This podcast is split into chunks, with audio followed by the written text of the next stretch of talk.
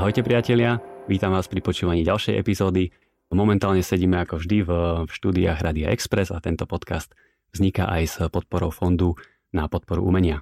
A dnešná epizóda bude opäť trošku iná a bude iná v tom, že prvýkrát v podcaste privítam naraz dvoch hostí a moje pozvanie dneska prijali architekti Tomáš Hanáček a Katka Fejo. Čaute. Čauko. Ahojte všetci.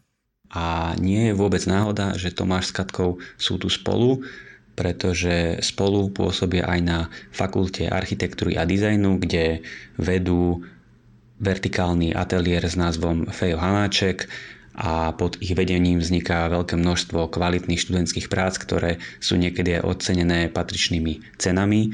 No a Tomáš s Katkou ale zároveň pôsobia aj v praxi, kde sa možno viacej venujú urbanizmu až s takým presahom do verejného priestoru.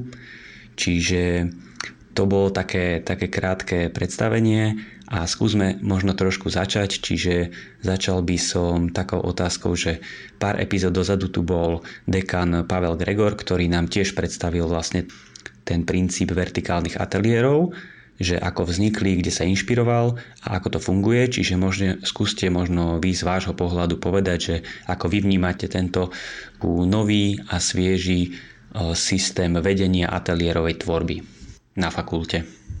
Ďakujeme veľmi pekne v prvom rade. Peťo, dovol, aby sme ti poďakovali za pozvanie, že sme mohli prísť a stráviť tento príjemný čas s vami a samozrejme s divákmi. K vertikálnym ateliérom a k Fakulte architektúry a dizajnu. My sme veľmi radi aj spolu samozrejme s Katkou, že takáto možnosť vznikla pred, dá sa povedať, už 2 rokmi a že vertikálne ateliéry otvorili, myslím, že nové možnosti nielen pre študentov, ale aj samotných pedagógov na Fakulte architektúry a kde v podstate vznikla alebo stále vzniká určitá symbióza, kde študenti prostredníctvom aj, dá sa povedať, takých otvorených prezentácií majú možnosť vidieť to, ako pristupujú k zadaniam a k vedeniu samotného vertikálneho ateliéru jednotliví pedagógovia. A samozrejme aj my ako pedagógovia na Fakulte architektúry a dizajnu vidíme tú možnosť, akí študenti sa k nám vlastne hlásia. A toto si myslím, že je veľmi dôležité, aby tam vznikala nejaká taká spoločná chémia, aby si tí ľudia navzájom sadli, nielen odborne, ale samozrejme aj ľudsky. A v tomto vidíme ako veľký prínos, že takáto možnosť je na fakulte a veríme, že sa to ľudia len hýba dopredu a že tie vertikálne ateliéry sa ešte, tak ako sa vylepšujú, že sa ešte naďalej budú vylepšovať. A skúste možno len trošičku povedať, čo to vlastne vertikálny ateliér znamená pre tých, čo možno nevedia. Tá koncepcia vertikálneho ateliéru není žiadnym novým experimentom. Poviem otvorene, že v našom slovenskom kontexte sme boli jediná škola architektúry, ktorá vlastne nefungovala na princípe vertikálneho ateliéru, pretože školy architektúr máme na Slovensku vlastne 3. V Košiciach, v Bratislave Slovenská technická univerzita a Vysoká škola výtvarných umení. A spomínané dve už vlastne na koncepte vertikálnych ateliérov fungovali roky, rokuce. Ak nebudem hovoriť o tom, že naši susedia v Čechách, samozrejme ČVUT a ďalšie iné školy to majú ako štandardný spôsob výuky. Takže pre nás to bolo nové v tom duchu, že sme vlastne získali určitú autenticitu, určitú slobodu. My ako pedagógovia istým spôsobom jasnejšie zasahovať do zadaní, ktoré máme viacej v rukách. Podarilo sa nám v podstate vytvoriť touto cestou ako keby širšiu paletu typov zadaní, typov ateliérov a typov pedagógov, do ktorých sa vlastne študenti ako keby môžu nejakým spôsobom zaradzovať. To znamená, že dávame vlastne touto cestou širšiu paletu možností vlastne tým študentom absolvovať rozmanitý spôsob ateliérov, projektov a zažiť tú školu ako keby takým iným, myslím si, že o mnoho pozitívnejším spôsobom, ako sme ho poznali v tom štandardnom užívaní. Ako keby. A vy si teda sami tvoríte tie zadania? My si tvoríme sami zadania, to je super vec.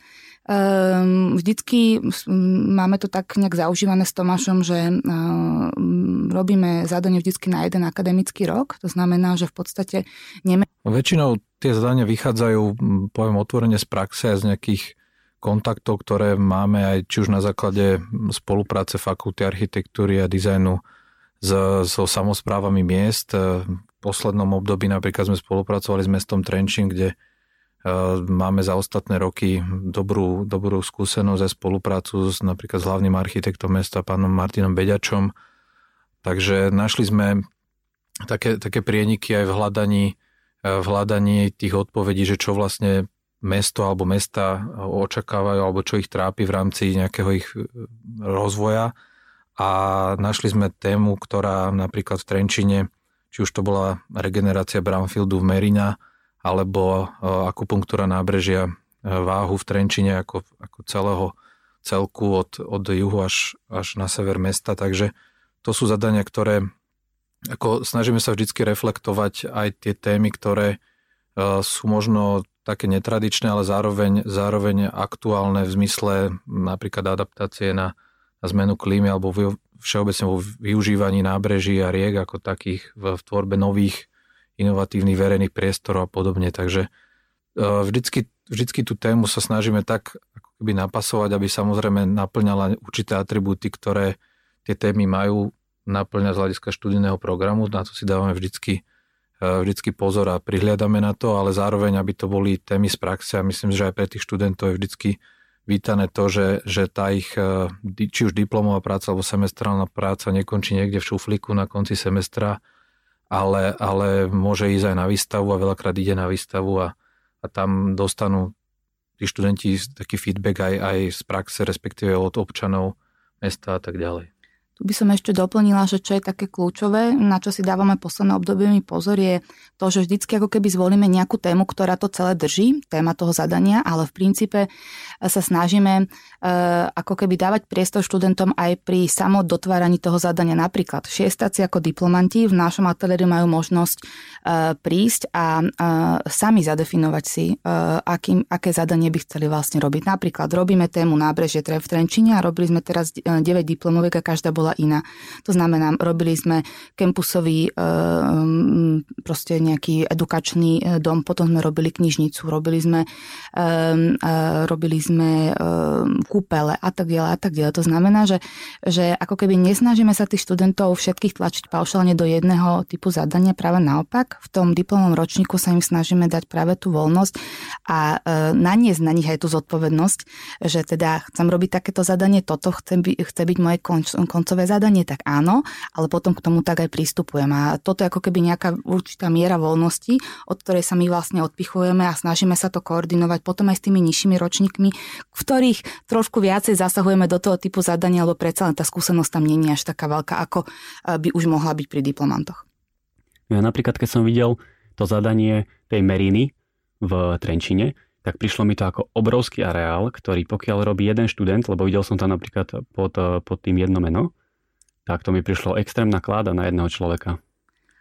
Bolo to riešené takým spôsobom, že keď sú v 5. ročníku napríklad študenti, tak to riešia v dvojiciach ako veľký urbanistický projekt. Takže aj to je zaujímavá skúsenosť, myslím, že pre študentov, že musia sa naučiť pracovať či už v dvojici, ale aj v týme ako takom, lebo to sme možno ešte nepovedali, že tá zodpovednosť v tom vertikálnom ateliéri je nielen o nejakej individuálnom prístupe, že toto je moje zadanie, ja si toto splním a hotovo, ale snažíme sa to vždycky robiť tým tímovým spôsobom, že ja ako človek v tom vertikálnom ateliéri mám nejakú úlohu, ktorá pomôže potom aj tým ostatným napríklad spraviť nejakú analýzu alebo dohľadám nejaké podklady, ktoré samozrejme si pozdieľame s tými ostatnými kolegami, aby tie veci sa odsypali a aby sme sa mohli možno viacej času venovať práve tomu navrhovaniu, hľadaniu, overovaniu a skúšaniu. Tie výhody, toho vertikálneho ateliéru vidíme aj v tomto, že tá prípravná fáza tým tímovým prístupom môže byť oveľa kratšia, efektívnejšia a potom viacej času sa môžeme venovať tomu, čo nás baví. Ale povedzme si otvorene, že my radi aj do toho koncepčného rozmýšľania ako keby vstupujeme a v podstate to, čo si teraz Peťo povedal, že sa ti zdal ten rozsah veľký, napríklad na tomto type zadanie, že to je veľký industriálny areál v Trenčine, tak ten študent nebol v tom sám ponorený, lebo vlastne my sme fungovali takým spôsobom, že celý ten kolektív vlastne spoločne vytváral niekoľko alternatív na to riešenie a v princípe z tých niekoľkých variant sme vygenerovali my, teda s Tomášom sme určili tie, ktoré si myslíme, že sú nezmysluplné a tie, ktoré povedzme majú nejaký potenciál a tými cestami, ktoré evidentne nejaký potenciál mali, tak sa vlastne potom následne aj tí študenti rozhodli ako keby ďalej pokračovať. Čiže snažíme sa, aby to tímové a to spoločné, koncepčné tam bolo od začiatku až po koniec, ale samozrejme v tom duchu, že jednoducho ten posledný finish musí proste už ten študent samozrejme zvládnuť sám. A čo robíte v prípade, keď je niekto trošku zaciklený v zmysle toho, že je to zadanie veľké, teraz sa hľadá ten návrh, ale však všetci to dobre poznáme, že niekedy sa stane aj, že pred Vianocami človek dokonca zmení koncept, ale neviem si predstaviť, že by to fungovalo pri takomto veľkom zadaní. Áno, stáva sa nám to. Keď nás budú počúvať naši bývalí študenti, tak iba trošku naznačím, budú sa tam vedieť určite identifikovať. Mali sme jedného študenta, ktorý mal stále pocit, že potrebuje prokrastinovať už polku semestra a stále mu to nejakým si spôsobom ako keby ubiehalo to zadanie. A nakoniec, keď zrazu už sme mu povedali, že teda ako je tu ten čas ČE, tak sa nejakým si spôsobom ako naštartoval. Ono je to individuálne, vieš, že sú ľudia, ktorí sa zláknú tej veľkosti. Vtedy, keď vidíme, že sa zláknú tej veľkosti a že sú dobrí viacej v nejakej zóne alebo v niečom menšom, tak zmeníme prístup. Veď my sme flexibilní aj v pohľadu v tej pedagogike. My keď vidíme, každý ten študent je iný.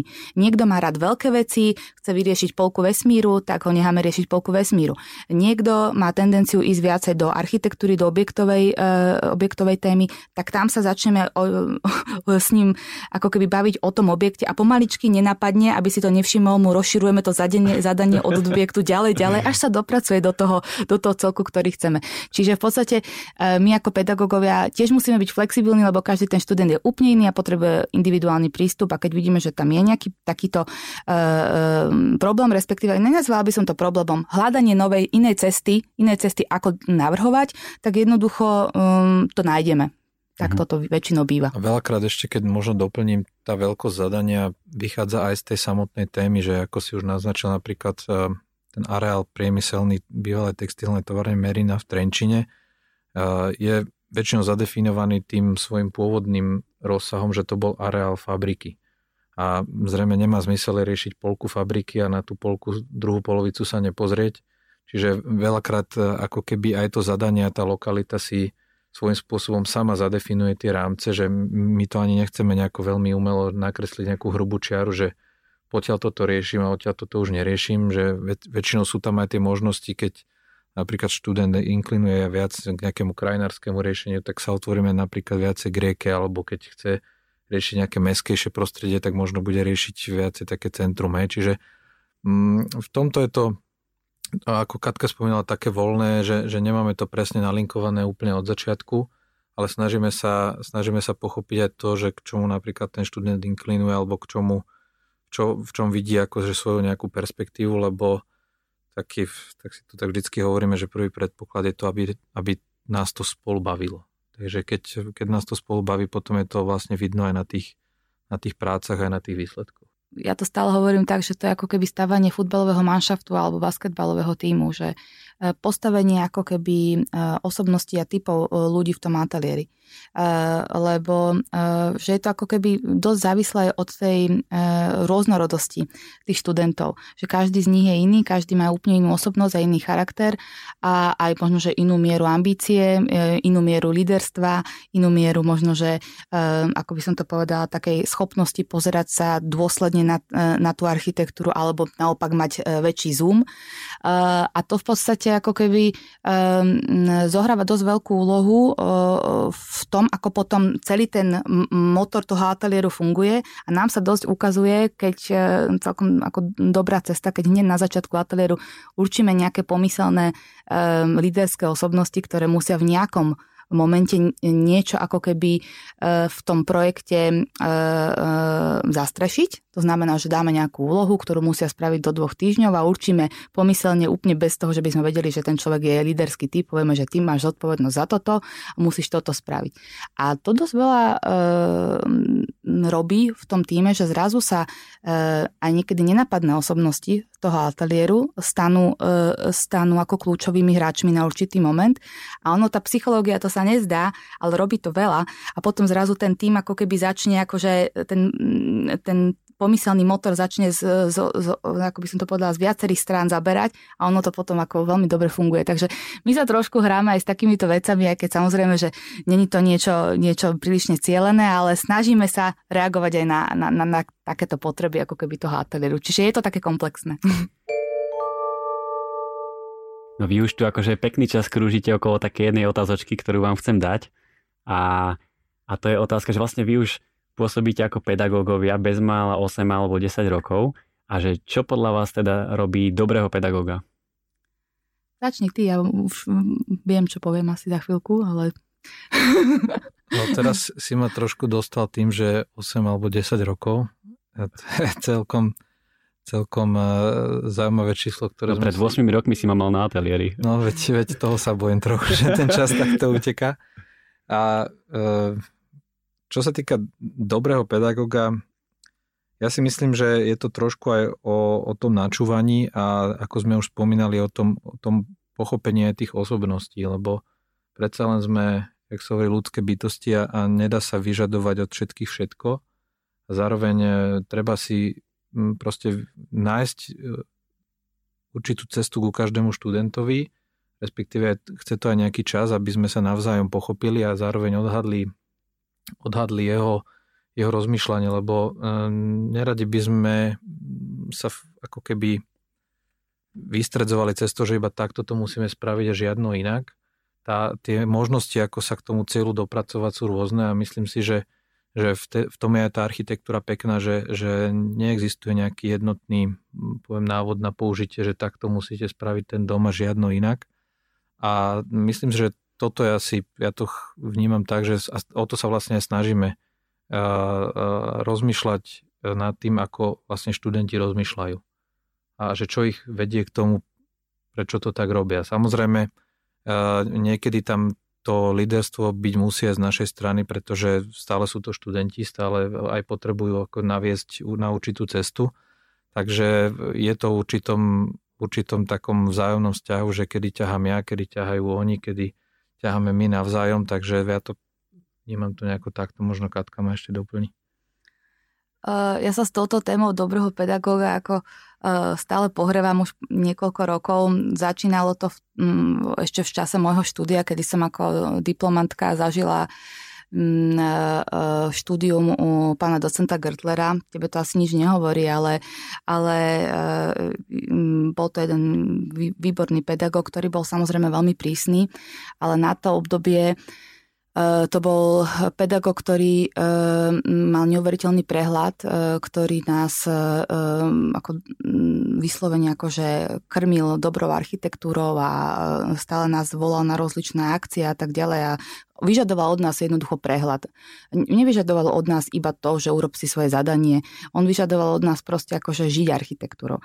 To bolo pre mňa takým akože prvým kľúčovým bodom zlomu. Druhým bodom zlomu z pohľadu toho, čo profiluje podľa mňa dobrého pedagóga, bola moja skúsenosť v zahraničí. Keď som študovala na zahraničnej univerzite v Belgicku, v Gente, tam boli zasa naopak mladí pedagógovia, takí 40-tníci, čiže my, takí mladí, ako my sme takí boli tam.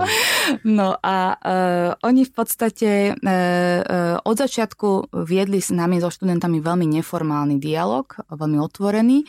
Ale paradoxne bolo vidno, že všetci študenti voči ním mali veľký rešpekt a že ich považovali za prirodzené autority. A toto si myslím, že je kľúčové, že ono sa nedá jednoducho z pozície akoby v úvodzovkách moci pedagóga povedať, že teraz ja som pedagóg a budem dobrý pedagóg a ty si študent, práve naopak. Tam tá báza rozhovoru by mala byť rovnocenná, ale zase na druhej strane by mala byť malo by byť cítiť to autentické, že ten študent cíti, že jednoducho si osobnosť, že vie, že máš za sebou nejaké veci a že vieš, že mu môžeš niečo dať. To je to kľúčové. A našim cieľom je ako keby naozaj fungovať cestu neformálneho správania sa, blízkosti s tým študentom a v zlepšovaní sa. Ako, ono sa to nezdá, niekedy to tak možno nevyzerá, ale my každým rokom rastieme aj spolu s tými študentami. Lebo v podstate nestačí ti, vieš, ako fungovať takým spôsobom, že to, čo si robil pred 10 rokmi, že to bude fungovať aj teraz. Čo by? No a čo robíte teraz inak? Tak ja neviem, ono sa to stále mení, proste my sa meníme, myslím si, že ten prístup meníme my, že niektoré veci, ktoré sme možno, že na začiatku si mysleli, že treba robiť nejako, teraz robíme ináč, snažíme sa stále zlepšovať v tom prehľade v tej architektúre, snažíme sa stále hľadať nové spôsoby, ako keby zadaní, konfrontujeme sa s lepšími permanentne, lebo pozráme sa na ateliéry v zahraničí, ktoré ako učia na univerzitách a čo robia, ako to robia a tak ďalej, že vlastne stále sa snažíme ako keby nejakým si spôsobom otvárať si nové vrstvy, ale neviem ti teraz túto chvíľu povedať, že čo je nové oproti tomu, čo keď sme boli spolu pred 10 rokmi v jednom ateliéri. Určite sme vyrástli. My dvaja sme vyrástli určite v rozmýšľaní aspoň trošku a sme, myslím si, že viacej nad vecou, a lebo poviem otvorene, že predsa len tá duša doktoranda mladého je taká, keď sme ešte my boli ako doktorandi, a tak, že človek si myslí, že akože všetko vie a všetko sa dá a ja neviem niečo a celý svet je strašne super. Ale tými rokmi myslím si, že sme získali pokoru k architektúre, alebo stále ju získavame. Ale zasa na druhej strane myslím, že sa nám aj zlepšujú určité schopnosti, ktoré tá architekt potrebuje mať, a o tých sa asi budeme baviť neskôr. Ja keď môžem iba na doplnenie, mňa teraz napadlo, že mne to vždycky hovoril môj kamarát, choreograf Vlado Michalko, že on je ako aj uznávaný pedagóg a choreograf, ktorý robí fakt s veľkými telesami na Slovensku, že dobrý pedagóg musí byť minimálne 3 kroky pred tanečníkmi alebo teda pred ostatnými. Čiže toto je ako keby, ako Katka spomínala, že neustály proces takého seba zlepšovania sa a takého určitého tréningu a takého cvičenia, že nemôžeme zastať na mieste, pretože aj tí študenti majú teraz neuveriteľné možnosti získavania informácií. To niekedy to vnímame trošku aj dokonca až ako škodlivé, že proste tých možností je až tak veľa, ale skôr to je o tom, ako keby, aby cítili oni jednak ten leadership, ale aj to, že aj nejaké načasovanie krokov, lebo to nám vychádza ako jedna z dôležitých vecí, vedieť si spraviť aj nejaký time management vlastný v rámci toho semestra, lebo vieme, ako architekti fungujeme, že veľakrát sa zahlbíme do svojich nejakých vnútorných svetov a zaciklíme sa v nejakej téme a uchádza nám vlak teraz s riešením toho komplexného riešenia, čiže tam sa snažíme aj v tomto ako keby ich nabádať k tomu, aby mali nejakých seba kontrolu aj čo sa týka toho času a narábania s tým, že aha, tak viem, že keď idem od konca, musím odovzdať toto a toto a toto. A teraz mám na to nejaký časový úsek, aby som si rozumne rozvrhol svoju prácu a bol efektívny a efektný v tom, čo robím. Mhm. Mi sa napríklad veľmi páčilo práve u pána docenta Gertlera, to si držíme už posledných 15 rokov, že sa stretávame vždycky raz do roka všetci diplomanti. My sme boli vlastne taký ročník, Bali Fúzek, Láco Bartko a ďalší, ktorí sme asi 7 vlastne končili u docenta Gertlera, a jednoducho každý jeden rok sa stretávame, pokiaľ sa to dalo, samozrejme mimo korony. Ale aj s ním? Začínalo to pod jedličkou na hlavnom námestí vždycky na Vianoce, kde sme si dávali varené víno a pokecali sme, že ako sa máme, a toto sa mi veľmi, veľmi páčilo, že vlastne pán docent Gertler mal vždycky u nás veľký záujem, akože vedieť, že ako sa vám darí, čo sa nové deje vo vašom živote, kam smerujete a tak ďalej. A toto napríklad tiež považujem ako za jeden z takých dobrých kľúčov vnímania ako dobrého pedagóga, tak ako ho vnímam napríklad ja, že sa zaujímaš. Zaujímaš sa o tých svojich, s ktorými si istý čas trávil noci, dni architektúrou, že sa zaujímaš o ich život, ako kam ďalej smerujú a fandíš im. To si myslím, že tiež je veľmi fajn. A pamätáš si nejakú vtipnú storku s docentom Gertlerom, lebo to tak akože panuje, že on bol veľmi prísny a na druhej strane je tam kopec takých vtipných, bizárnych vecí, o ktorých ja vôbec neviem, či sú pravda. Tak skúste dačo dať. No, tak jedna vtipná taká, alebo bolo ich viacej takých vtipných, ale akože fakt je, že on bol dosť prísny. Keď si prišiel k nemu na skúšku a proste mal si ruky vo vreckách, tak si proste skončil skúšku. Tak si odišiel preč napríklad, alebo keď si škicoval a prišiel si so škicárom, v ktorom proste bol oblepený pauzák a proste nebol pekný ten pauzák a nemalo to peknú formu, tak hneď nám to niečo povedal, že proste on naozaj cizeloval v tých študentoch akoby takú precíznú, ako som to povedala, snahu sa dobre vyjadrovať. Na druhej strane vedel byť veľmi neformálny. On vedel, ako dáva všelijaké vtipy. Ja som není moc rozprávať vtipov, ale viem, že na jednej prednáške sme sa stretli celý ročník a tak nám vtedy povedal, že pohrite sa doprava, pozrite sa doľava. A že čo sa deje, že sme sa pozreli doprava, pozreli sme sa doľava, že koho tam vidíte, no však spolužiak napravo, spolužiak naľavo, no a teraz, keď sa uvidíte po skončení štúdia, napravo nebude nikto, naľavo nebude nikto a viete, koľko z vás bude architektov? 2%. Tak toto sme sa vtedy akože nesmiali, ale spätne to hodnotím tak, že snažil sa nám akože ukázať to, že naozaj tá architektúra je drina a treba proste tam makať. A pokiaľ si to človek nezobere za svoje, že proste to je jeho životný štýl, ktorým chce aj žiť, že architektúra nie je o tom, že začnem o 8 a skončím o 2, však to asi všetci vieme, tak jednoducho tú architektúru potom reálne nebudeš robiť. No a myslím si, že toto bol ten message, ktorý on tam v podstate na tej prednáške chcel dať. Ale bez ohľadu na to je to ako jeden perfektný pedagóg a tí, ktorí sa nebali a ktorí s ním absolvovali to štúdium, tak tí sa paradoxne mali veľmi dobre, pretože on ich jednoducho naozaj veľmi dobre vedel nasmerovať a nebol na nich prísny. Bol prísny na takú lajdáckosť, bol prísny na také určité veci, v ktorých videl, že nemá ten študent nejaký zásadný záujem o tú architektúru. To sa mu ako keby nepáčilo. Istým spôsobom to bolo asi v konflikte s jeho nastavením, ako vnímať architektúru a vtedy možno, že vedel to trošku najavo, ako keby nejakú takú prísnejšiu tvár, ale naozaj ja som teda odchovankyňa jeho štúdia, jeho školy a myslím si, že tá prísna tvár bola naozaj iba akože náznaková, že skôr tam bolo to gro všetkého dobrého. Možno, že ešte keď sme doplnili, kto nás trošku za posledné obdobie určite ovplyvnil je aj architektonická dvojica Kusý Paňák. S nimi sme tiež absolvovali 2-3 roky spolupráce na ateliérových tvorbách a tam musím povedať, že to bola a je dvojica, ktorá si myslím, že nás ovplyvnila za posledné roky dosť výrazne v ponímaní o tom, ako rozmýšľajú o architektúre, ale aj ako akým spôsobom tá dvojica funguje z pohľadu osobnosti.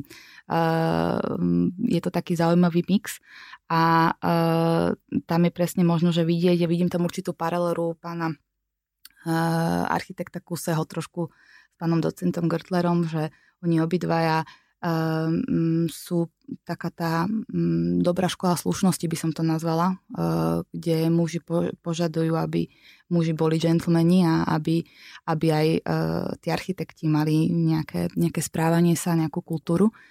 A myslím si, že tá kultúra to podtrhuje tú ich dvojicu a to je asi aj niečo, čo sa nám páči, že aj tá kultúra dialógu, kultúra architektúry, kultúra všeobecne vnímania je niečím, čo je dôležité a čo nás inšpiruje u nich dvoch, teda konkrétne. Tam sme mali ešte pocit, teda ja osobne, že ešte keď sme viedli ako tie ateliéry, že tam sa ešte máme čo učiť a tam sme cítili aj tú pokoru a tie ohromné skúsenosti, ktoré oni mali a snažili sme sa tak s otvorenou mysľou načúvať tomu, že vlastne čo vravia a hlavne prečo to vravia. Takže, a myslím si, že to aj mnohí študenti takto chápu, že nevždycky sa všetko dá nájsť na Pintereste a nevždycky sa dá všetko prečítať z kníh, ale veľakrát treba možno počúvať či už nejaké takéto podcasty, alebo čítať knihy, alebo rozhovory, alebo chodiť normálne na živé prednášky. Verím, že sa to ešte v tejto neľahkej dobe bude dať, lebo obrázky sú len nejaké výsledky. Niečo, čo už je ako nejaký produkt, ale treba to vedieť trošku rozkodovať a pochopiť, prečo tá architektúra vzniká tak, ako vzniká. A to vám veľakrát povedia len tí tvorcovia toho diela. Čo tam sa mi zdá, že je také práve pri tejto dvojici ako signifikantné, že oni prinavrácajú tú tému architektúry, že treba vnímať stále ako remeslo. Jednoducho, že dosť sa nám teraz ako posledné obdobie ukazuje, že tá architektúra sa v niektorých prípadoch robí už tak, ako by som to povedala, na bežacom páse, že určitá kvalita detailu, napríklad stavebného detailu, hej, sa v tom architektonickom developmente miestami trošku možno, že dostáva na okraj.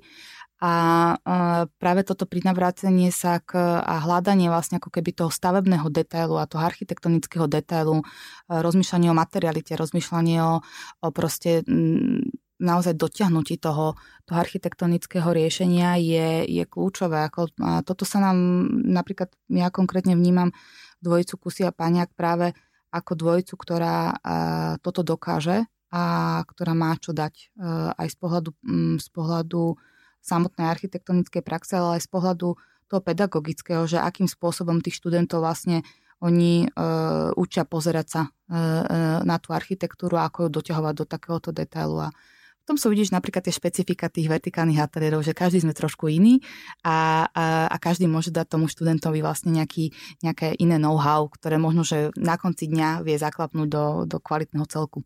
Takže jedného dňa budete aj vy taká dvojica ako Kusy a Paňák. To sa nevieme ešte, na to máme ešte 40 rokov, myslím si, času. Fú, to máš si vydýchol teraz. No ale v tej tvorbe vy ste sa možno viacej vyprofilovali ako viacej tí urbanisti s tým presahom do verejného priestoru. Tak prečo ste sa vlastne rozhodli s týmto smerom, keď ani jeden z vás vlastne napríklad neukončil ústav urbanizmu na škole? To je taká zvláštnosť, že v podstate obidvaja učíme na ústave urbanizmu a územného plánovania a paradoxne ani jeden z nás nekončil diplomovku na urbanizme. A toto možno vnímame práve, že skôr ako výhodu. Že snažíme sa, alebo chápeme práve to nazeranie na mesto. Sa nepozeráme na to, jak sa hovorí, že z helikoptéry a z vrchu, ale snažíme sa to vnímať skrz kvalitu domov, skrz kvalitu nejakých menších priestorov a vlastne vyskladávať ten príbeh, jak sa hovorí, od podlahy, aj príbeh toho mesta. Že to je, chápeme to ako takú mozaiku, ktorá samozrejme musí zabrať aj určite väčší priestor alebo zónu alebo mestskú časť, ale vždycky sa na to pozeráme to optikou práve toho miesta a možno to je ako keby kľúč k tomu inému nazeraniu na to mesto, že proste existuje nejaký peší pohyb a že môžem sa prejsť tým mestom a zažiť tie atmosféry v tých jednotlivých priestoroch, ktoré nejakým spôsobom na seba nadväzujú a vytvárajú proste nejaké živé miesto. Toto, čo hovoríš, je presne tak, že vlastne obidvaja sme skončili, Tomáš na obytných budovách a na občianskych stavbách, ale čo to potrhlo, bol vlastne doktorantské štúdium na urbanizme. My sme vlastne doktorát obidvaja skončili na urbanizme, preto sme aj vlastne na tej katedre urbanizmu vlastne skončili. No a čo je na tom také akože zaujímavé, je fakt, že to naše portfólio je relatívne zamerané presne na urbanizmus a na verejné priestory, ale my obidvaja to neradi takto, ako keby hovoríme alebo vnímame, že by sme sa nejako škatulkovali do nejakých urbanistov, skôr naopak. My sa proste cítime ako architekti, ktorí robia rozličné mierky, rozličné zadania projektov a nás baví práve tá ako keby diverzita. A život to tak chcel, že nám prichádzajú stále nejaké také ako podnety a zákazky, ktoré skôr súvisia s urbanizmom a s verejným priestorom, ale my sa práve že nebraníme tomu tieto projekty doťahovať vlastne aj do samotnej architektúry domu alebo domov. A to je asi aj niečo také akože základné, že ako akým smerom ten urbanizmus chápeme. Že teda ja konkrétne chápem ten urbanizmus ako veľmi taký kolaboratívny smer projektovania, v rámci ktorého proste potrebuješ fungovať s väčším kolektívom ľudí, máš tam proste určitú škálu stakeholderov, odborníkov, profesistov a tak ďalej. Mestom, možno nejakými zástupcami, proste samospráva a tak ďalej. Čiže je to veľmi taký akože komplexný príbeh, ktorý musí zohľadniť viacero vstupov, ale zároveň ten výsledok by mal byť akože nejaký že hravý urbanizmus, ja by som to tak povedala, že keď sa pozeráš na tie zahraničné trendy v urbanizme, tak vidíš to, že ako keby sa potierajú nejaké také tie základné kompozičné princípy typu hlavná kompozičná os a rytmus, dominanta, symetria, asymetria, čo sú ako jasné základy toho urbanizmu, o tom nemusíme vôbec diskutovať, ale na druhej strane sa ten urbanizmus hýbe niekde inde. Jednoducho skôr sa nazerá na komunitu, skôr sa nazerá na štvrť, na potreby ľudí, na vytlačenie mobility silnej, hej, skôr pri navrácanie vlastne pešej mobility, na nastavenie dobrého programu toho celého územia, čiže je to ako keby snaha o vytváranie akéhosi zmiešaného územia, živej štvrte, ktorá vie byť sebestačná, a to si myslím, že je niečo, čo je budúcnosť toho urbanizmu. Možno to súvisí trošku aj s tým našim nazeraním na vec a s takou možno zmenou pohľadu aj na, keď to tak poviem teraz, že na územné plánovanie, že my sa na to nepozeráme ako na nejaký hierarchický vertikálny systém, ktorý ide ako od toho najväčšieho po najmenšie a ešte menšie, že to je nejaký región, mesto, zóna a nejaké miesto, že jedno rozpracováva druhé a druhé rozpracováva tretie, ale skôr sa na to pozeráme ako na ten západný princíp plánovania v tom horizontálnom smere, že tie jednotlivé veci sú uložené proste na stole vedľa seba a neexistuje jeden dôležitejší prvok ako ten druhý, že rovnako dôležité je vo fungovaní toho plánovania či už maličké miesto, alebo zóna, alebo mesto. Čiže neexistuje nadradený systém, že teraz toto bude niečo dôležitejšie a to miesto je niečo menej dôležité. A to možno chýba aj v tých našich súčasných mestách, že tie zonálky, alebo keď to tak poviem, že územné plány zón vlastne nevznikajú, alebo sú také opomenuté a práve tá mierka architektúry a toho, poviem aj kvalitného verejného priestoru ostáva taká akože nedotknutá, alebo na to už vlastne neostane čas veľakrát, že keď sa začne niekde strašne vysoko, tak to nedokáže prejsť vlastne a nenájdeme si čas na dopracovanie tej kvalitnej architektúry a kvalitných verejných priestorov. Keď si Peťo hovoril o tom, že sa fokusujeme na verejné priestory, tak ono v podstate je to aj taká odpoveď na ten urbanizmus, že posledných 15-20 rokov vlastne asi sledujeme všetci, že téma verejných priestorov sa stala ako jedným z highlightov takého odborného diskurzu. A prečo sa tomu tak deje? Pretože sa začalo pozerať na ten urbanizmus práve od tej mierky toho človeka, od toho užívateľa, tej atmosféry, toho priestoru. Ale v podstate, že tie verejné priestory, pokiaľ sa dobre urobia, dokážu regenerovať to mesto na základe nejakých spotov, ktoré vlastne to mesto môžu ako keby oživiť. Hej. A to si myslíme, že je fajn, čiže aj je výborné, že sa vlastne teraz rozbehli súťaže na verejné priestory. Poprvé, že to dáva priestor mladým architektom, aby sa vyjadrili, aby sa dostali aj do povedomia trošku mladšie ročníky, lebo sú to zadania, ktoré dokážu zvládnuť samozrejme, ale po druhé, že sú to typy zadaní, ktoré v podstate sa dajú relatívne pekne a rýchlo zrealizovať a dokážu vniesť tomu danému mestu, obci alebo nejaké časti mesta proste zrazu impuls a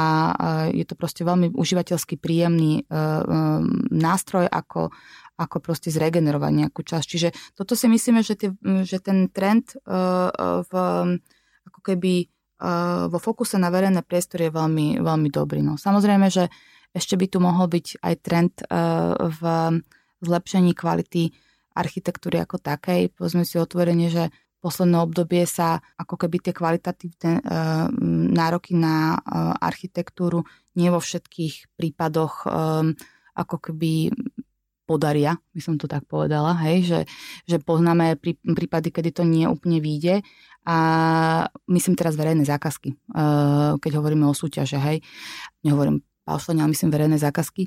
A preto si myslím, že napríklad akože aj ten formát súťaže je veľmi dobrá vec. Proste tam to je základ predpokladu toho, že bude nejaká paleta návrhov, je tam nejaká odborná porota, ktorá proste vybere z tej palety kvalitné riešenia a to je základ tej dobrej architektúry a to je to, ako fungujú vlastne západné krajiny, že jednoducho tá dobrá architektúra môže prísť len proste cez tú súťaž a to si myslím, že je výborný krok, že sme takto vykročili ďalej a že sa to teraz tak ako keby viacej rozpohybovalo.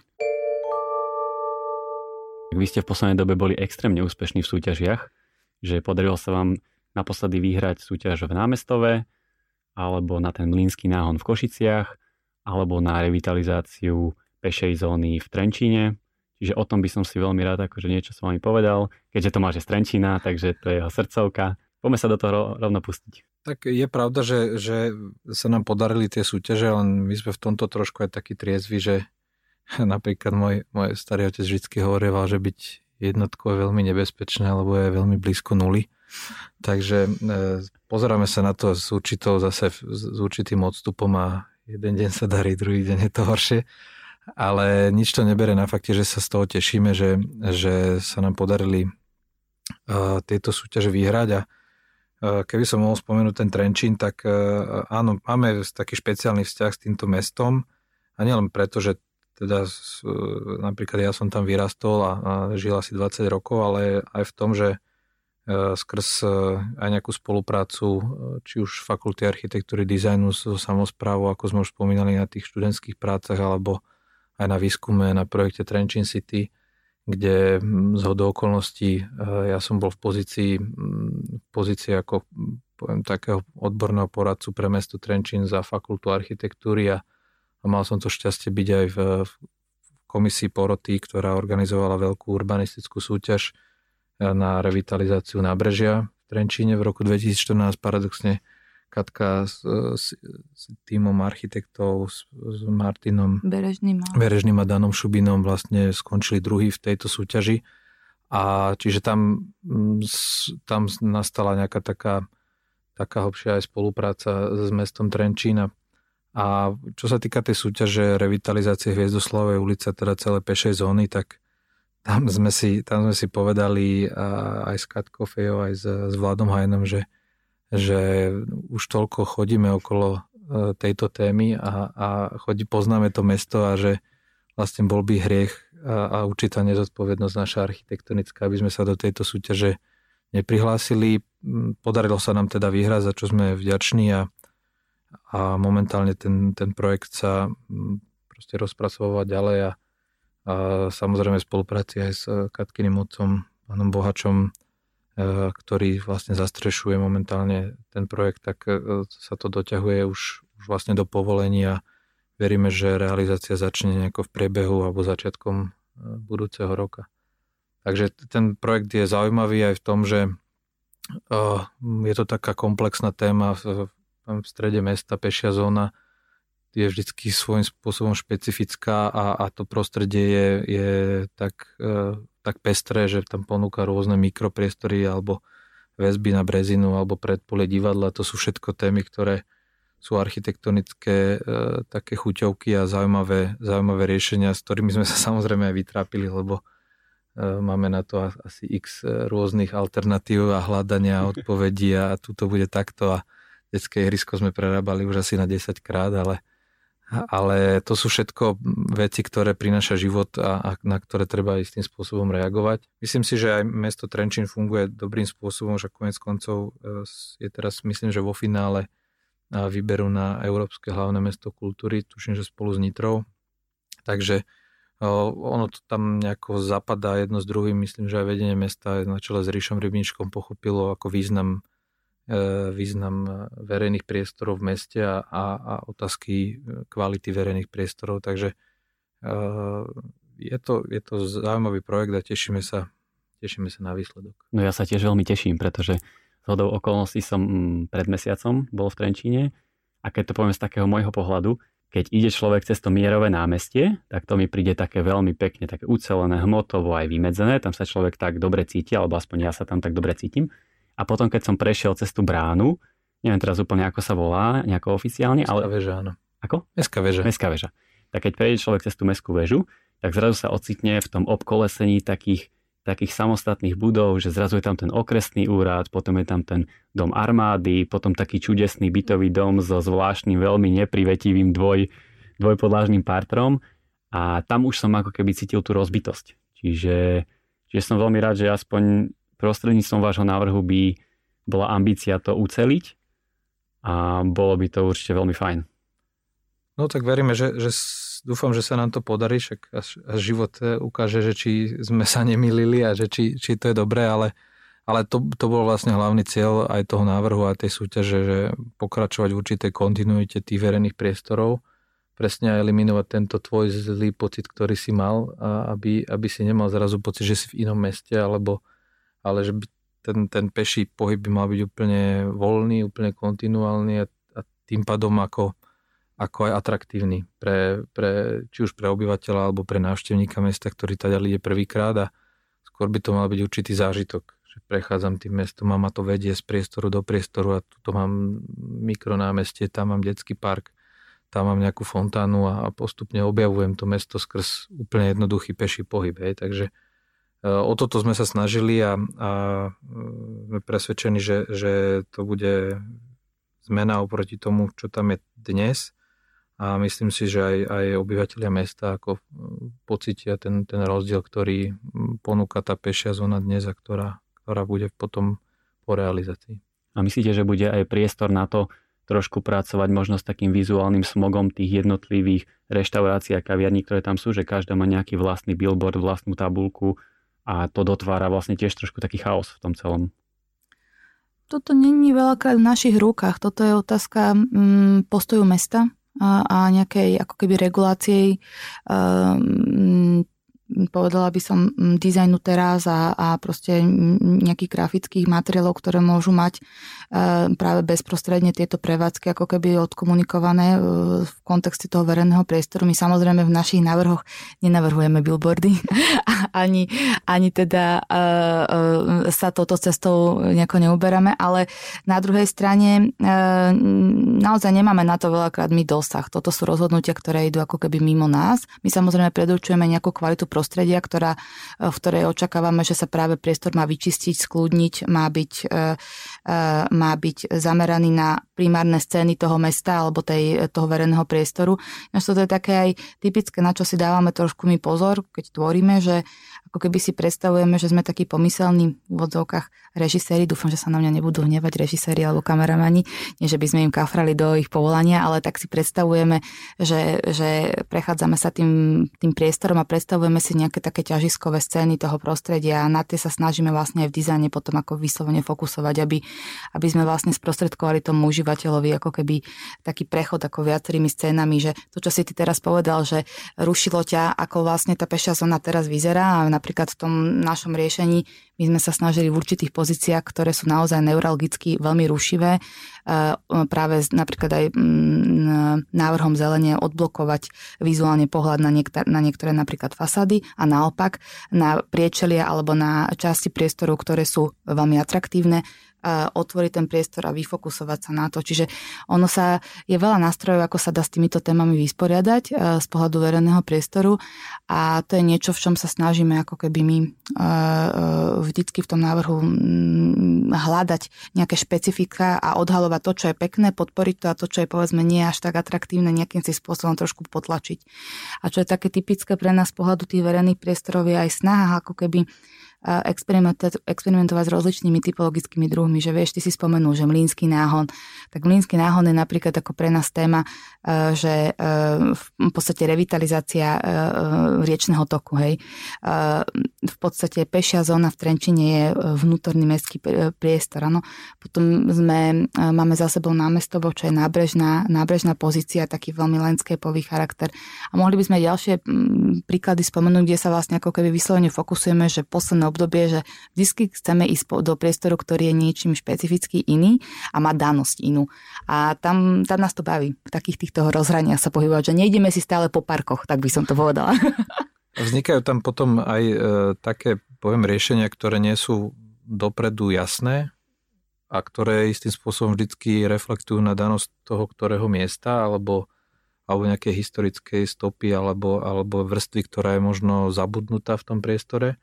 A tým vlastne vznikajú také, poviem, milé náhody, ktoré istým spôsobom ovplyvňujú aj ten návrh a potom že nie sú tie priestory ako určitá sériová výroba, ale vždycky sa snažíme tam odkryť takú danosť, či už je to nejaká morfológia terénu, alebo hovorím tá historická stopa, ale veľakrát to je napríklad aj predpísané v tých súťažných zadaniach, že skúste hľadať nejaký odkaz na históriu, hej, keď sme napríklad v tej pešej zóne boli, takže vždycky sme sa tam snažili hľadať odpovede na to, že ako napríklad prepájať tie priestory, ako pracovať s motivom, napríklad v Trenčine to bol silný moment skrz to detské ihrisko, je tam úžasná blízkosť lesoparku Brezina, a práve tej pešej zóny a je to vlastne na rozhraní ako keby poviem pešia zóna a lesopark, kde sme sa snažili vyriešiť aj tento problém skrz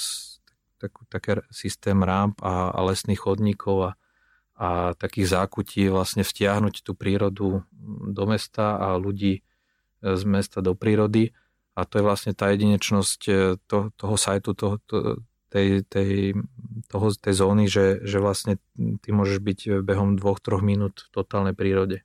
Alebo na káve a hrať sa s deťmi proste na pešej zóne. Tak zase v Trenčine si asi všade za 5 minút, nie? To nie áno, je to maličké mesto, hej, ale hovorím, že to prepájanie a také možno aj otváranie sa tým možnostiam novým, ktoré sú tam, alebo objavili sme tam dokonca taký staré miesto vodojemu, kde kedysi proste bola taká plošina. Taká podzemného? Nie, nadzemného práve, že ktorý slúžil na ako keby zásobovanie toho centra mesta a vlastne zostala tam teraz už len vlastne taká plošina, taký zásek v tom brehu tej Breziny a na to sme sa tiež snažili reflektovať a zrazu je z toho zaujímavá vyhliadkový bod práve na tú pešiu zónu, čiže to sú všetko ako keby stopy, ktoré sa tam snažíme nejako zapracovať do tých návrhov a samozrejme je to aj o dôslednej analýze toho prostredia, aj o poznaní tých vrstiev, či už súčasných alebo aj historických.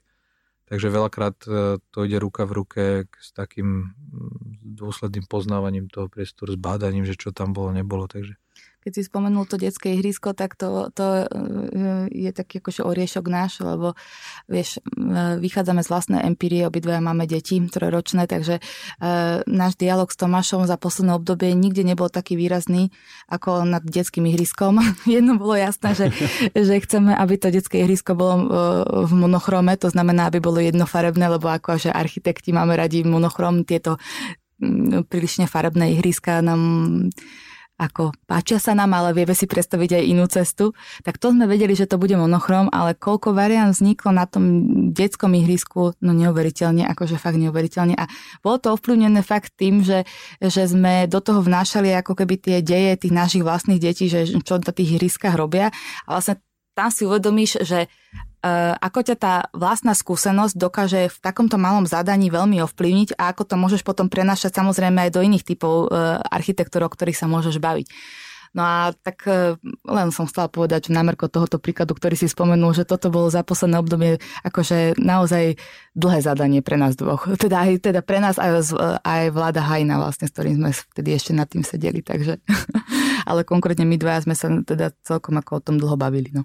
Ja som chcel dať ešte takú jemnú vsúku, že čo plánujete v tom návrhu, ako v návrhu plánujete zakomponovať ten dom armády. Je to určitá dominanta v tom území a že akým spôsobom sa k tomu staviate? Áno, je to dom, ktorý tak dosť razantne vstúpil ako do toho celého prostredia, lebo máme také zaujímavé fotografie z toho, ako sa časť z tej Hviezdoslavovej ulice vybúrala a vznikla tam vlastne táto architektúra tých 80. rokov, či už je to spomínaný dom armády, alebo okresný úrad, alebo gastrocentrum. Vlastne to bola celá štvrť, ktorá, dá sa povedať, vymenila tú pôvodnú stredovekú štruktúru toho mesta, ale zobrali sme to ako súčasť istého príbehu mesta, že je to nejaká vrstva, ktorá tam prišla v tej koncovke 20. rokov a snažili sme sa zareflektovať tak, aby napríklad tá nástupná plocha pred divadlom bola trošku akcentovaná, aby tam bolo zrejme napríklad aj z toho verejného priestoru, že tak tuto je hlavný vstup do divadla, lebo ona má takú špecifickú rozložitú fasádu, takú horizontálnu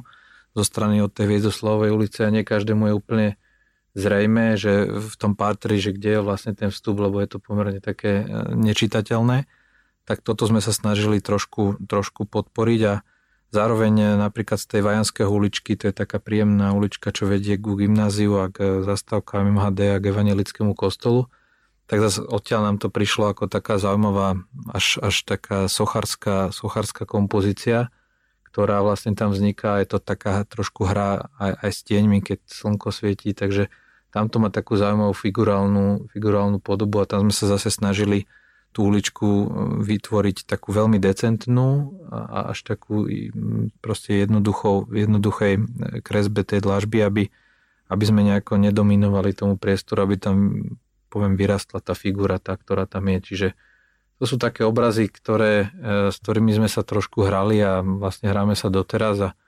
A veľakrát je to o tom, že keď sa nemáme čo chytiť, tak vytvoríme nejaký prvok, ktorý bude trošku aj silnejší v rámci toho verejného priestoru, aby to tam trošku zafungovalo a zase na druhej strane vieme, že keď treba, byť citlivý a decentný, lebo už tam nejaká dominanta alebo nejaký silný prvok je, tak vtedy povieme, že my vytvárame iba kulisu preto, aby ten prvok nejaký mohol byť. Lebo je to vlastne veľmi ťažké, keď vy neviete, čo v tej budove bude, tak vy vlastne vytvárate len ten predpriestor a to môže byť...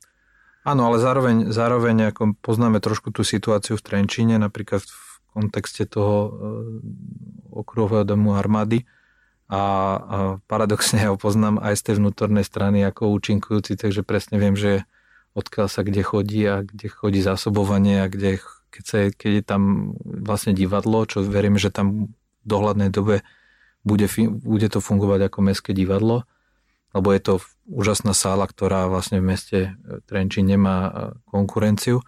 Takže poznáme to aj z tej vnútornej strany toho divadla, aj zo zákulisia, že ako ten dom funguje a áno, pre fungovanie aj tej pešej zóny je veľmi dôležité, ako to divadlo tam je, aké má vzťahy a ako dokáže potom vlastne to partnerstvo, že verejný priestor a dom, ako to dokáže fungovať.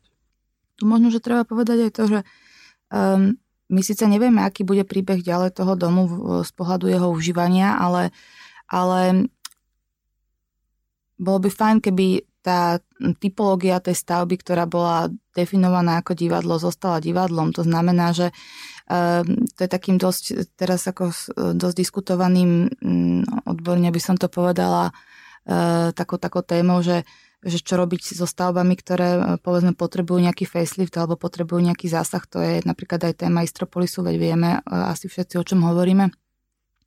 A že jednoducho tie stavby majú svoju kvalitu a stačí ich nejakým si spôsobom znovu naštartovať, možno, že ich zrekonštruovať, respektíve dať im trošku iný náboj, oni môžu perfektne fungovať ďalej, lebo ako není dobré stavby, ktoré sú momentálne ešte zdravé, to je prípad aj Trenčína, stavby, ktoré majú svoju nejakú priestorovú danosť a mali svoj význam v kontexte toho miesta, aby sa nejakým si spôsobom potom nahradzali niečím iným. Práve naopak, treba nájsť ten súdobý výraz, ten súdobý impuls, ktorý ten dom potrebuje na to, aby znovu vedel plniť svoju funkciu a vedel ju plniť dobre.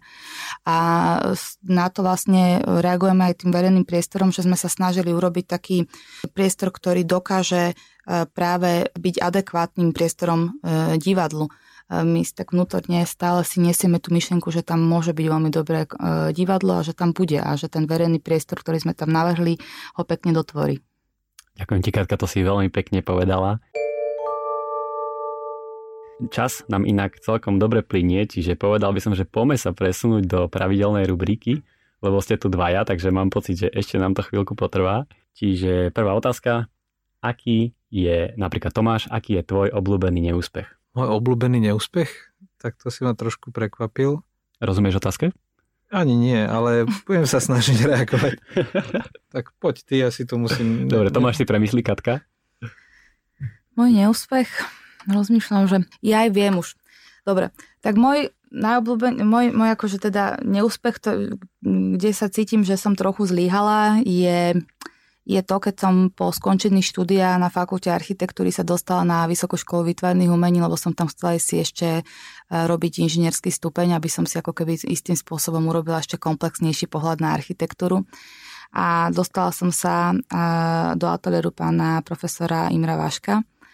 A po 2-3 mesiacoch, respektíve po 2 som musela z určitých osobných dôvodov to štúdium prerušiť. A to považujem za na jednej strane niečo, čo ma doteraz stále škrie a hnevá, pretože naozaj som chcela to VŠVU zažiť a vždycky sa mi to VŠVU veľmi páčilo, veľmi ma to lákalo. Ale na druhej strane práve to, že som vlastne to štúdium ako keby ukončila, tak hrou života sa stalo, že o rok neskôr som sa dostala na doktorát, na PhD na Fakulte architektúry na urbanizme a tam vlastne začala táto celá cesta.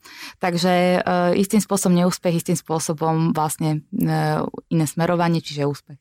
Výborne. Poďte druhý pokus. Ja už som konečne pochopil otázky. A tiež mám takú, by som povedal, ako možno nedotiahnutú vec, kde počas doktorandského štúdia som si dával prihlášku na tuším na pol roka alebo na rok na taký partnership na Berkeley do Los Angeles a už to tam bolo celkom tak rozbehnuté, že mal som tam celkom dobrý kontakt na jedného nemeckého profesora, ktorý sa zaoberal vlastne veľmi podobnou tému, ako som ja mal, regenerácia nábreží. A dokonca som ale od neho prisľúbené, že teda môžem prísť a že si nájde na mňa čas, možno to chápal v kontexte ako Európan v Amerike, že to, môže to byť niečo zaujímavé. A už to bolo také, poviem, na spadnutie, že teda sa to hádam aj podarí a nakoniec potom nejaká milá pani z Berkeley, zo študijného oddelenia mi povedala, že tento rok majú plný stav a že nech si to skúsim potom zase o rok a že nech mám prísť, už keď budem hotový PhD. Takže toto sa nepodarilo, tak to mám ako tuto niekde vzadu v mozgu, že neviem, ako by sa ten príbeh vyvíjal ďalej, ale ako už Katka spomínala, ja som zároveň rád, že proste som zostal na Slovensku, aj z osobného života, ale aj z toho profesného, že nakoniec sme rozbehli to, čo sme rozbehli a pri všetkej skromnosti som za to vďačný. Pekne. Ďalšia otázka. Katka, aká je tvoja najhoršia vlastnosť? Z pohľadu architektúry podľa mňa tá zlá vlastnosť je to, že Nevždycky som precízna. Ja sa radšej na veci pozerám tak ako keby z nadhľadu a snažím sa obsiahnuť väčšie množstvo vecí a mať o všetkom prehľad a všetko istým spôsobom zvládnuť. Ale napríklad neviem byť precízna v takom tom duchu, že sa zahlbím do nejakého detailu a budem sa tým ako keby zaoberať do toho momentu, dokedy to ako keby že nevyriešim. Asi tá moja schopnosť alebo taká zlá vlastnosť je v tom, že keď vidím, že to niekde nejde, tak od toho odskočím, dám si trošku priestor a ani neviem. Asi si to ešte premyslím. Ja neviem, akú mám zlu. Povedz to ty ma poznáš. To máš už premyslené. Ten tu pozeral do zeme 2 minúty, takže on teraz dá. Nie, ja to mám presne opačne ako Katka. Ja sa zase niekedy zahlbím do nejakého detailu a nedokážem možno sa takto odzumovať, respektíve ešte horšie je podľa mňa to, že ku každej veci pristupujem ako keby s maximálnou nejakou vervou a že nedokážem sám sebe nejako vnútorne povedať, že toto nerieš až tak detailne, lebo je to menej podstatné a podstatné veci riešim s rovnakou vervou ako tie menej podstatné. Toto je veľakrát, proste je to o čase a potom som aj časovo neefektívny a nestíham vlastne tie veci, ktoré si poviem, že by mali byť prioritami. Takže... Ale ja viem, čo je taká naša vlastnosť nedobrá, že my obidva nevieme povedať nie.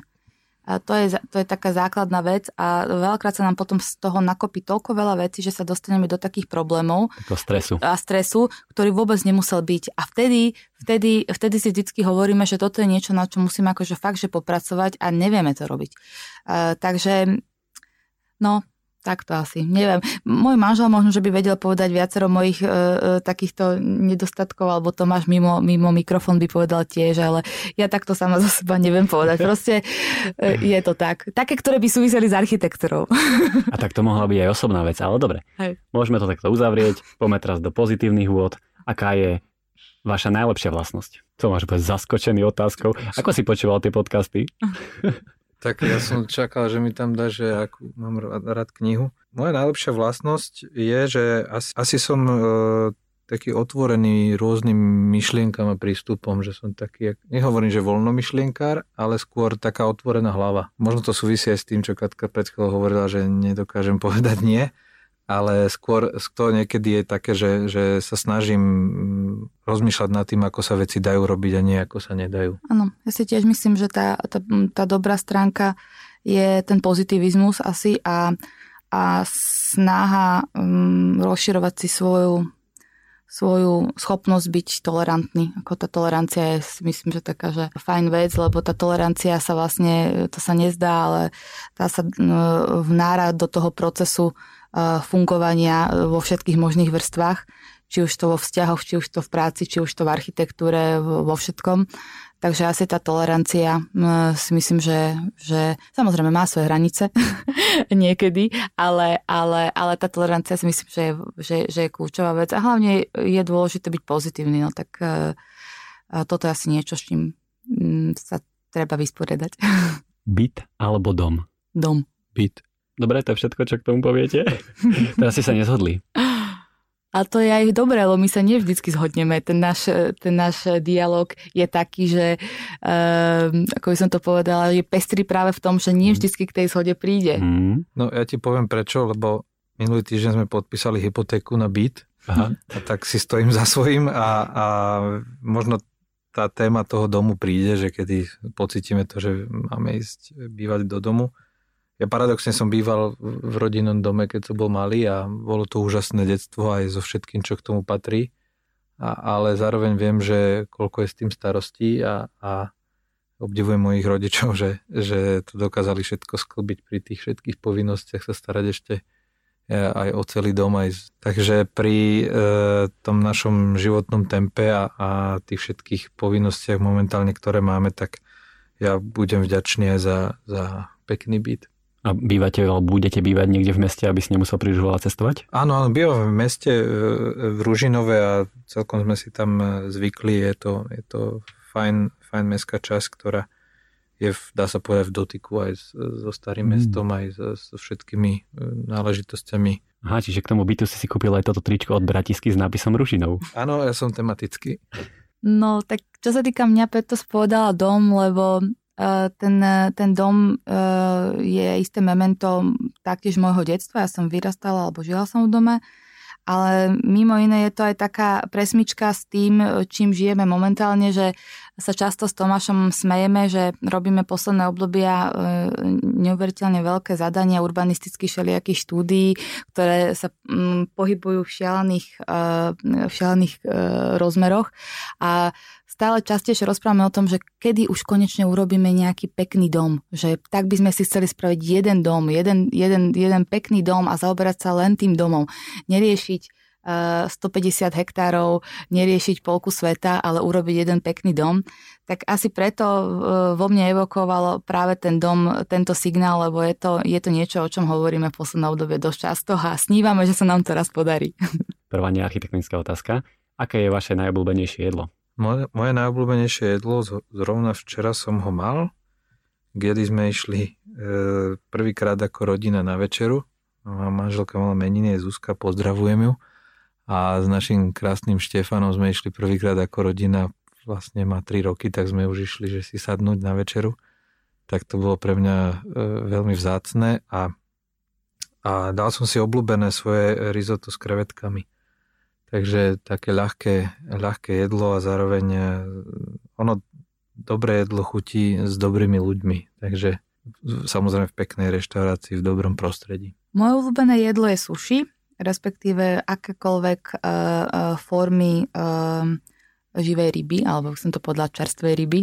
Čo mám veľmi rada sú ústrice, ale tie si dávam raz za rok alebo raz za 2 roky, keď sa k ním dostanem, lebo tejto téme na Slovensku moc neverím, skôr si ju vyhľadávam teda, keď som autenticky pri mori. Ale sushi je niečo, čo mi urobí vždycky dobrú náladu. No. Alebo prípadne nejaké pokečko. Taká kombinácia, akože rybka s niečím, to ma vie rozveseliť. Kávenky alebo kakaové rezy? Jednoznačne kakaové rezy. Bez diskusie. No, lebo k tomu si dáš kávu a je to OK. OK, Katka? Ja mám rada kávenky tiež. Ty máš kakaové rezy. Ja som chcela povedať kakaové rezy. Áno, ja mám rada tiež kakaové rezy a mám to z detstva, lebo ja som mala veľmi rada minionky a kakaové rezy kvôli tomu, že to je vlastne ten plátkový typ akože keksiku, kde vlastne odlepovala som si tie jednotlivé vrstvy a som si proste olizovala tú čokoládu a to bola zábava na veľmi dlho a myslím si, že aj moja babka, ktorá ma tým vždycky rada akože zásobovala, bola vždycky rada za tie kávenky, aj za kakaové rezy, aj za minionky, proste všetko, čo malo tento štruktúrový listový typ keksiku, tak proste som to mala veľmi rada a pripomína mi to proste detstvo. A ešte niekedy teraz sa prichytím, že akože dávam si kávu a idem, vieš, mám tam nejakú takúto mikrominionku, napríklad vždycky je to výborné pri investorovi, keď prídeš, dávaš si kávu a teraz máš tam tú mikrominionku a zrazu si idem, že išla by som si ju rozpoliť a potom si uvedomím, že ježiš, nerozpoluj si ju. Takže ono je to taká nejaká proste milá vec z detstva. Tak. Aha, lebo títo akože odlepovači kakaových rezov ako si ty, tak tam je najväčšia výzva je práve zlízať tú čokoládu, aby sa ti nezlomila tá oblátka, nie? Áno, presne o to ide.